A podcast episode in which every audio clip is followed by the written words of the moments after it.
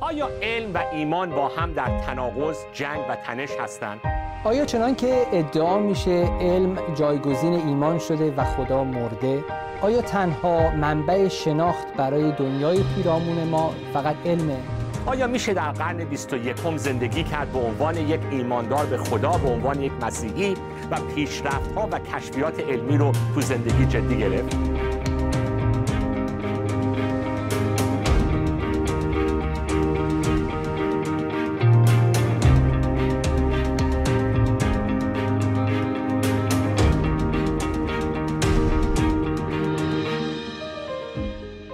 سلام دوباره دوستان عزیز من ساسان توسلی هستم و به برنامه 17 همه درسای ما درباره علم و ایمان به شما بینندگان عزیز خوش آمد میگم. امیدوارم که تا حالا تونسته باشید این صحبت ها رو دنبال بکنید و براتون باعث تشویق بوده باشه باعث رشد فکری و رشد ایمانیتون حتی شده باشه و حتی اگر براتون سوال های جدیدی مطرح شده این هم هدف مهمیه توی این برنامه های ما که افکارمون باز بشه و توی این برنامه ها خیلی باعث افتخار من هست که برادرم منصور برجی داره با من همکاری می‌کنه تو استودیو. منصور جان خوش آمدید. خیلی ممنونم. منم سلام می‌کنم خدمت بیننده محترم برنامه و امیدوارم اونها هم تونسته باشن در این دنبال کردن این سری برنامه ها به اندازه که من در مصاحبت با شما و این بحث و بررسی که با هم دیگه داریم یاد می‌گیریم.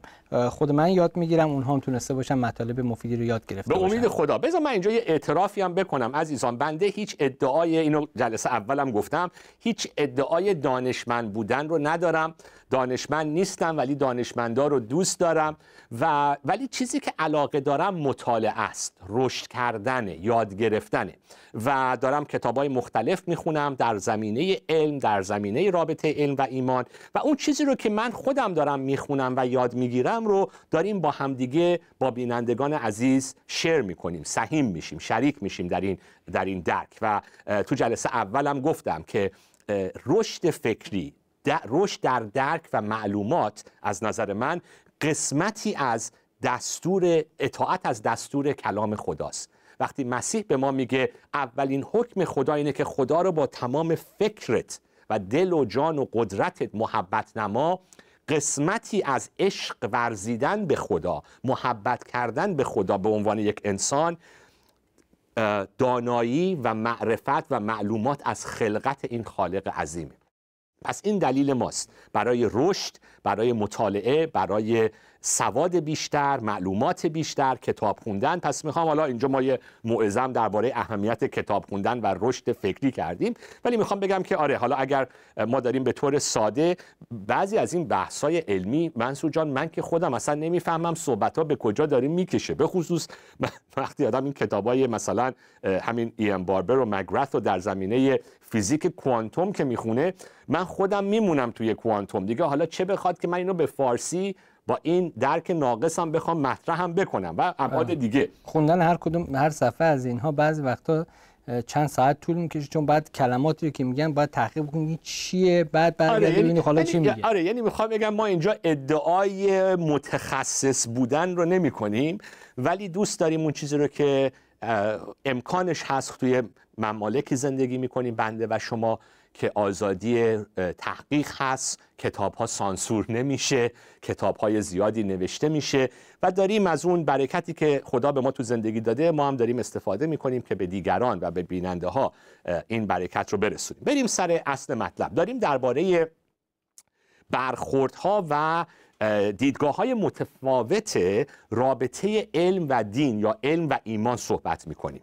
و من چون دستامو خیلی تکون میدم توی جلسه قبلم صحبت این چهار تا رابطه رو کردیم. گفتیم از نظر گونه شناسی برخورد علم و ایمان یه شخصی مثل ایم باربر این گونه شناسی رو به چهار روش مختلف تقسیم می‌کنه. خب؟ روش شناسی هم می‌تونیم اینجا به کار ببریم بسیار خب روش شناسی یعنی چهار روش چهار دیدگاه یا چهار روش در برخورد علم و دین علم و ایمان.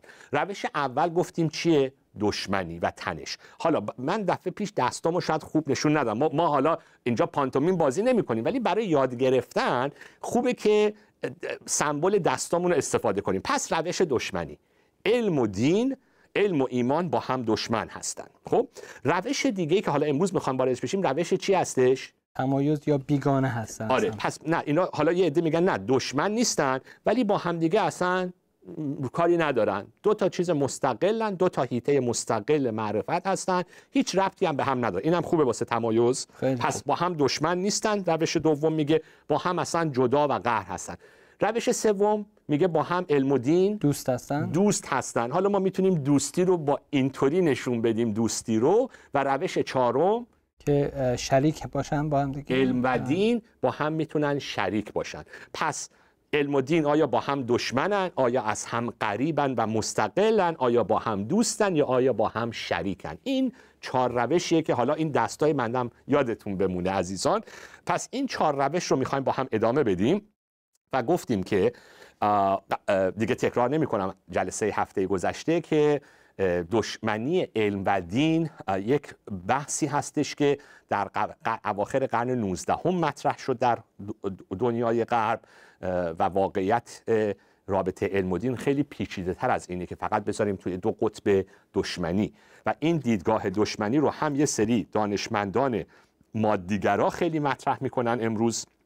از جمله شخص مشهوری مثل ریچارد داکینز و هم بنیادگرایان دینی که علم رو دشمن دین و ایمان خیلی وقتا حس می‌کنن هستش. قبل از اینکه به روش دوم روش استقلال علم و دین از هم بپردازیم می‌خوام یک نکته خیلی سریع از فصل دوم کتاب الیستر مگرث Science and Religion علم و دین رو مطرح کنم که اصلا مگرث میگه چرا باید ما تاریخ علم و دین رو مطالعه کنیم؟ خیلی سریع. میگه چون خیلی مهمه بدونیم که این پارادایم این مدل این روش دشمنی علم و دین تازگی ها توی همین قرن 19 هم شروع شده. همیشه صحبت این نبوده و اشاره کردیم تو جلسه پیشم به دو تا نویسنده به نام جان ویلیام دریپر و اندرو دیکسون وایت که دو تا کتاب نوشتن سال 1874 و 1896 پس اواخر قرن 19 هم به اسم تاریخ تنش بین دین و مذهب بین دین و علم و یا کتاب دیگه جنگ علم با الهیات در دنیای مسیحی. اونا بودن که این موضوع رو خیلی مطرح کردن. ولی مگرث انگلیسی باید بگم چون فارسی نمی‌دونم چیه ولی مگرث میگه there is no master narrative for science and religion.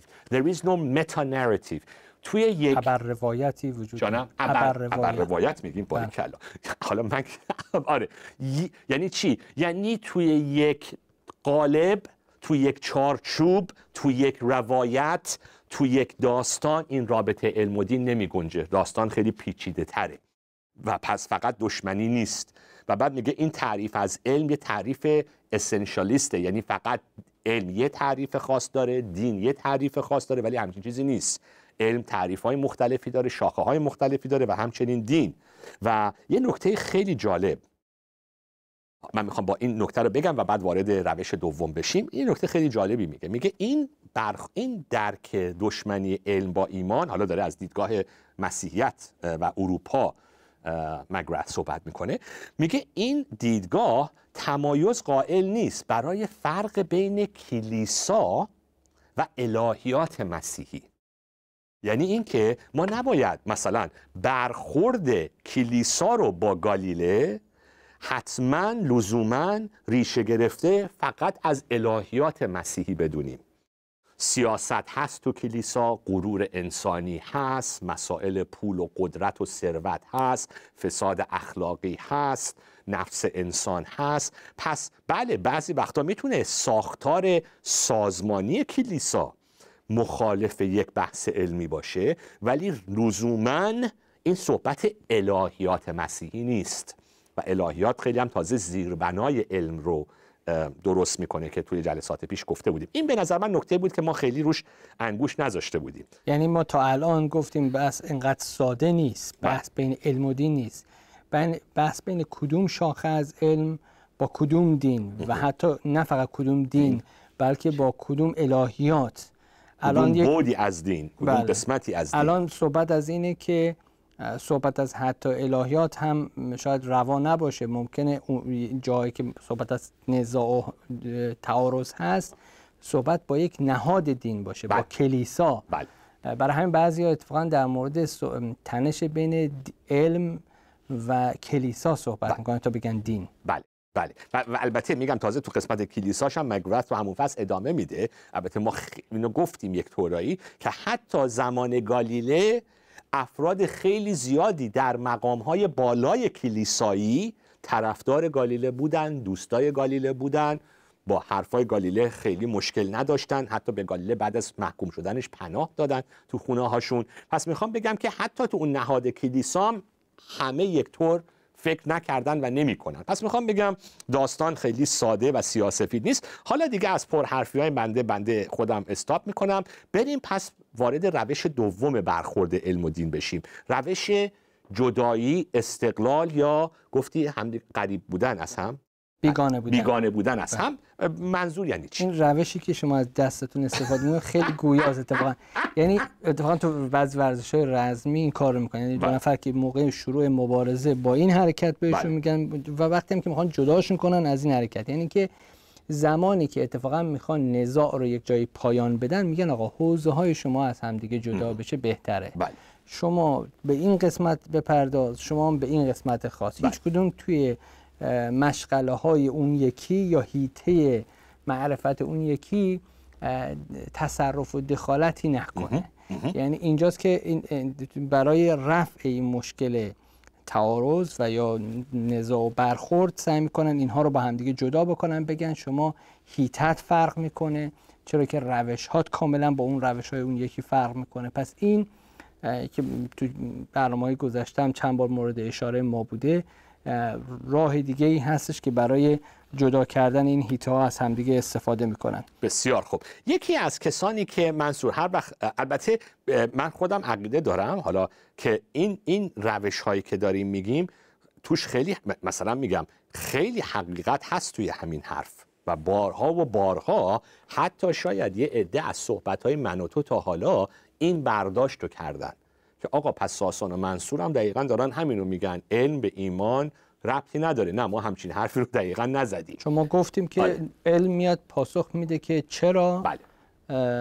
چگونه ببخشید و ایمان یا دین میاد میگه که چرا آره. خب آره. پس یعنی که اینها دو تا حوزه کاملا متفاوت هستن و هیچ کدوم هم به دیگری دخل و تصرفی آره. ندارن این این برداشت درست نیست یعنی این این یعنی یه قسمتش درسته که دو تا هیته مختلفن ولی دو تا هیته مختلفن که دارن درباره یک واقعیت تو دنیا حرف می‌زنن بله. پس نمی‌تونن با هم بی ربط باشن دقیقا. یعنی صحبت این باربره که بله درسته که چطور و چرا دو تا سوال مختلفه با دو تا روش مختلف داریم دنبال پاسخ میریم. ولی دو تا سوال مختلف درباره یک واقعیته پس نمی‌تونیم این, به این راحتی نمیشه رو توی قالب کاملا از هم جدا کرد. آره. کسی که این جدایی علم و الهیات یا ایمان رو خیلی رایج کرد توی حالا بنده ببخشید چون تو آمریکا زندگی می‌کنم منابعم بیشتر توی صحبت های آمریکاست. ولی خب شخصی که تو این کتابا بهش خیلی اشاره میشه شخصی هست به نظرم دیگه فوت کرده. به نظرم حالا بعد خدا اگه فوت نکرده نمی‌خوایم بگیم خبر فوتش رو علکی بدیم ولی به نظرم ایشون فوت کرده. بیولوژیست بسیار مشهوری در دانشگاه هاروارد به نام استیون جی گولد. و استیون جی گولد یکی از بزرگترین تکامل شناسان عصر معاصر. موضوع رو مطرح کرد به نام نا... چیزه انگلیسی میگیم نان اوورلپینگ ماجستریوم به نظرم نوما تخ... چیزش هست مخففش هست و اون صحبتش این بود. که نه آقا علم و دین کاملا دو تا هیته جدا هستند و با هم هیچ ربطی هم ندارن. علم صحبت های ماده و انرژی و طبیعت رو می‌کنه دینم صحبت اخلاقیات و ارزش ها و خوبی بدی ها و و این دوتا با هم هیچ ربطی ندارن و حالا گفتیم گروه قبلی که میگن علم و دین با هم دشمنن مثل شخص مثل داکینز میگه اصلا ایمان به خدا و دین مثل یه ویروس اصلا خطرناکه بده باید باش مبارزه کنیم. استیون جی گل یه نقل قولی ازش میخوندم الان حالا جلوم ندارم نقل قولو. گفت آقا حالا استاد هاروارد این, این شخص بود. می‌گفت 50 درصد همکارای بنده در هاروارد به خدا ایمان دارن. یا من باید فکر کنم که اینا آدمای دیوانه هستن؟ اگر بگیم ایمان به خدا اصلا دیوانگیه پس 50 درصد پروفسورهای همکار بنده دیوانه هن یا آدمای بدی هن آدمای نه پس نه یه نفر می‌تونه خیلی هم متفکر باشه به خدا ایمان داشته باشه ولی ایمان به خدا به هیچ عنوان هیچ ربطی به علم نداره و کاملا یه چیز شخصی هستش. این پس می‌خوای حالا خودت این رو بیشتر باز بکنی؟ بله اولا خیال شما, خیال شما راحت بکنم که آقای جی گولد سال 2002 فوت فوت کرد. خیلی خوب. بس ما خبر فوت ایشون علکی نداریم. سال 2002 ایشون فوت کرد. مرسی. مرسی بله. که گفتی نه اینکه حالا مرسی که فوت کرد بنده خدا. آره خیلی خوب. بله.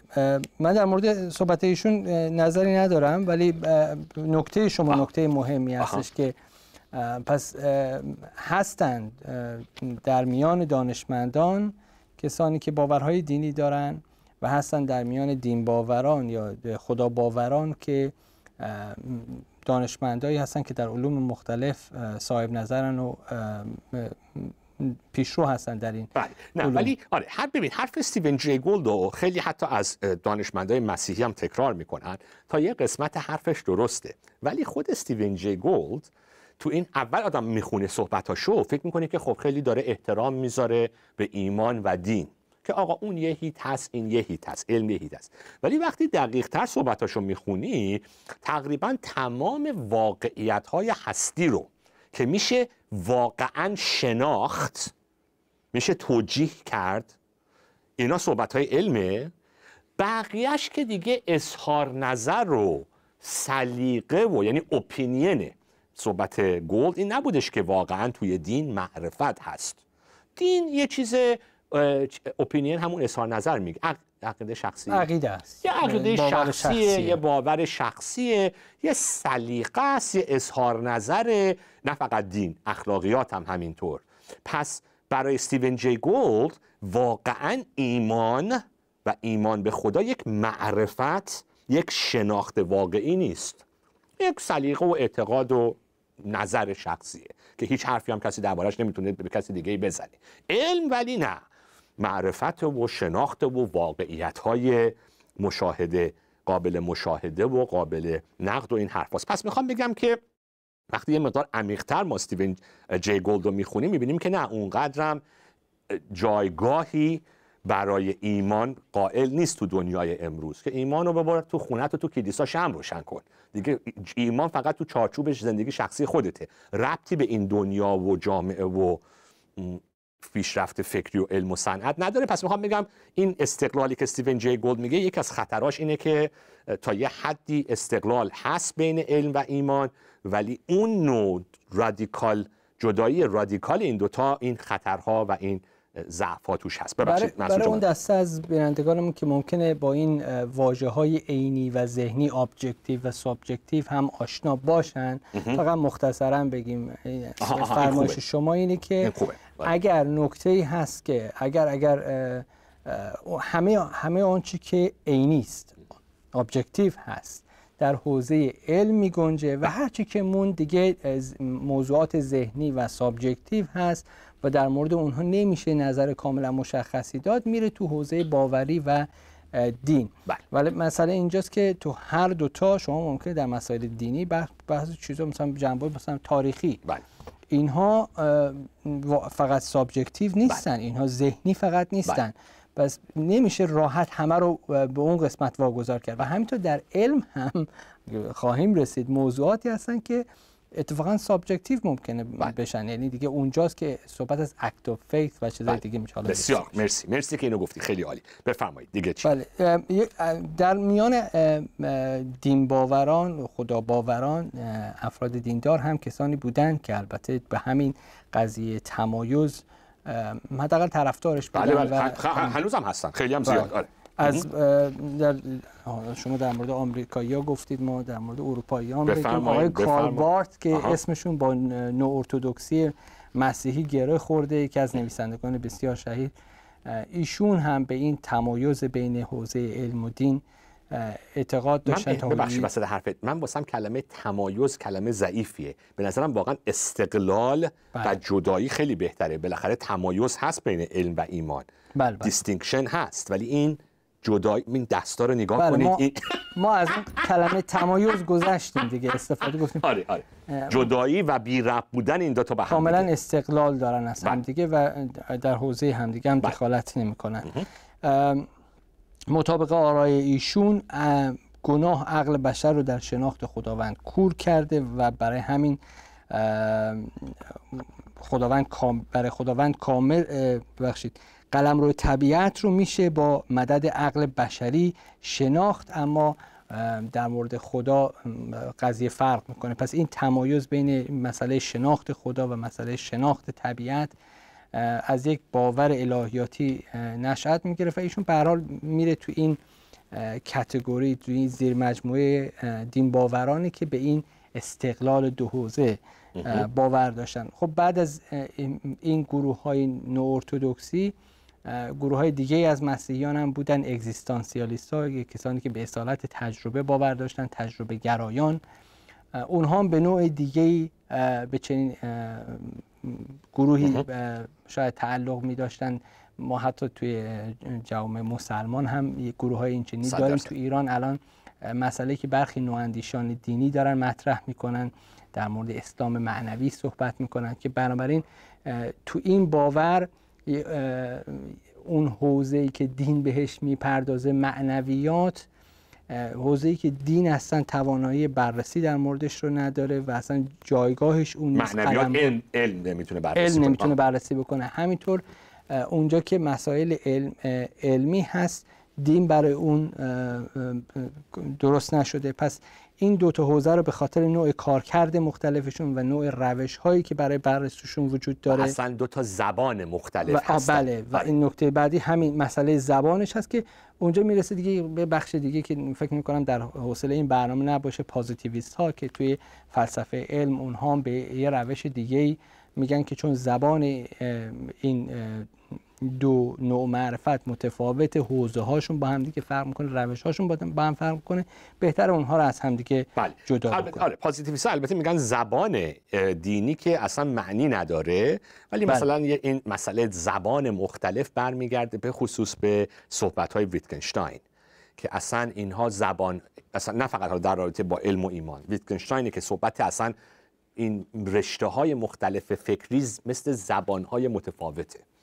و این زبان ها هر کدومش یه دنیای خودشو داره قاعده های خودشو داره یا گیم بازی های خودشو داره مثل یا, اصلا مثل بازی های مختلف هست. و توی اینا رو زیر یک مجموعه نمیشه اصلا جمع کرد به عنوان معرفت علمی و معرفت دینی. پس می‌خوام بگم که این نوع صحبت ها هم در جامعه هست. البته ببین این موضوع استقلال علم و ایمان فقط هم محدود نیست تا در جامعه ایماندار مسیحی فقط محدود نیست به افراد اگزیستنشالیست یا نیو ارتودکس یا پیروان ویتگنشتاین. ابدا.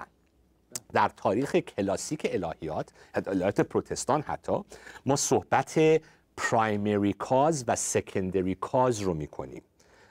فارسیش در آوردیم یه چیز اول علت اول. علت اولیه علت, ثانویه. علت اولیه و علت ثانویه. یعنی در الهیات پروتستان مثلا قرن 16 17 صحبت سکندری کازک همون یه اشاره یکی دو جلسه پیش کردیم که مثلا تو کتاب مقدس آیاتی داریم که خدا بارون رو میفرسته خدا دنیا رو خلق کرده. منبع اصلی همه چیز وجود, هست وجود همه چیز خداست. اون علت اولیه است.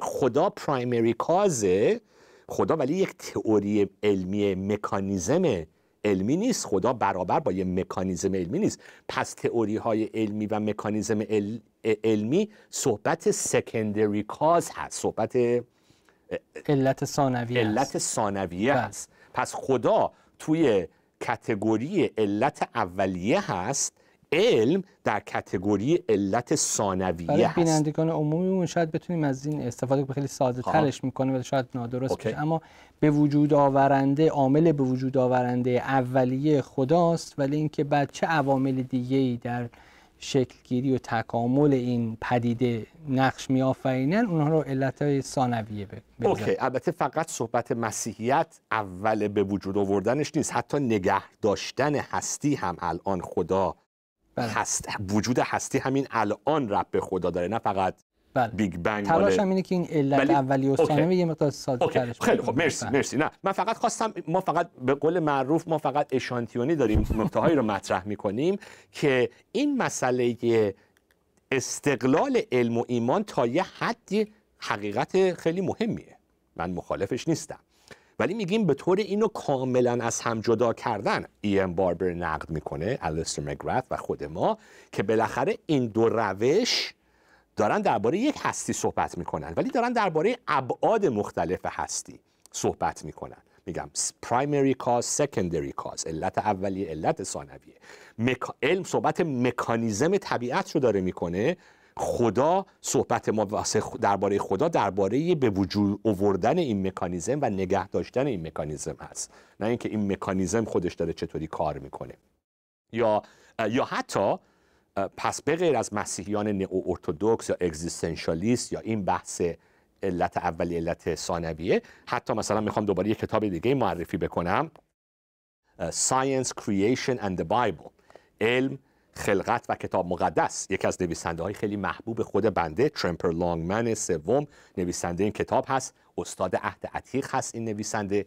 دکترا سالیان سال در دانشگاه مسیحی مدرسه الهیات مسیحی وستمینستر تیولوژیکال سمیناری که جای خیلی محافظه کار مسیحی هم هست درس می‌داد. الان سالهاست کلرمانت در کالیفرنیا است ولی می‌خوام بگم که ببخشید وستمانت نه در کالیفرنیا. وستمانت کالج نه کلرمانت. ولی می‌خوام بگم که ترمپر لانگمن وقتی نگاه می‌کنه به موضوع علم و کتاب مقدس و خلقت اونم همین صحبت رو مطرح می‌کنه که آقا علم کتاب مقدس صحبتش اصلا علمی نیست. صحبتش باید در همون چارچوب فقط مخاطبین زمان نویسنده های این کتاب بررسی بشه. اون موقع هم که هنوز علمی که امروزه ما به عنوان علم معرفی می‌کنیم علمی وجود نداره. پس اصلا نباید بخوایم بحث علمی از این کتاب در بیاریم ولی بدون اشاره به بارت بدون اشاره به اگزیستنشالیزم یا ویتگنشتاین یه مسیحی متعهدم این نظر رو می‌تونه مطرح بکنه. یعنی می‌خوام بگم که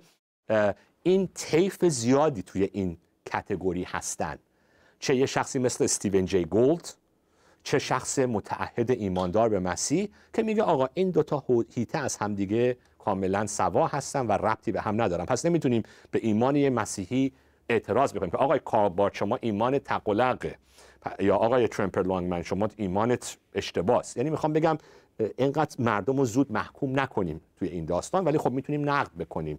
که این دیدگاه خودش چه نقصهایی داره. وقتمون به نظرم تموم شد. منصور جان حرف دیگه ای داریم یا دیگه تموم شد صحبت برای اینکه کسانی که تحولات ایران رو هم دنبال می‌کنن و با نوع نگرش اندیشمندان مسلمان هم تو همین زمینه ها می‌خوان آشنا بشن یه کتاب یادم میاد چند سال پیش منتشر شد سنت و سکولاریسم فکر می‌کنم باشه. چند, نف... چند تا از این نواندیش های دینی آقای عبدالکریم سروش کدیور شبستری و همینطور ملکیان توش نوشته بودن و شما رگاهایی از همین تمایز یا استقلال حوزه های مستقل رو شما اونجا می‌تونید ببینید. برای بینندگانی که علاقمند هستن. سنت و سکولاریسم. بسیار خوب بسیار خوب.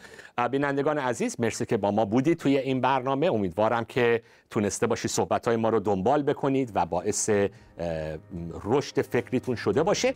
وقتمون دیگه تو این جلسه تموم شد. تا هفته آینده خدا نگهدار.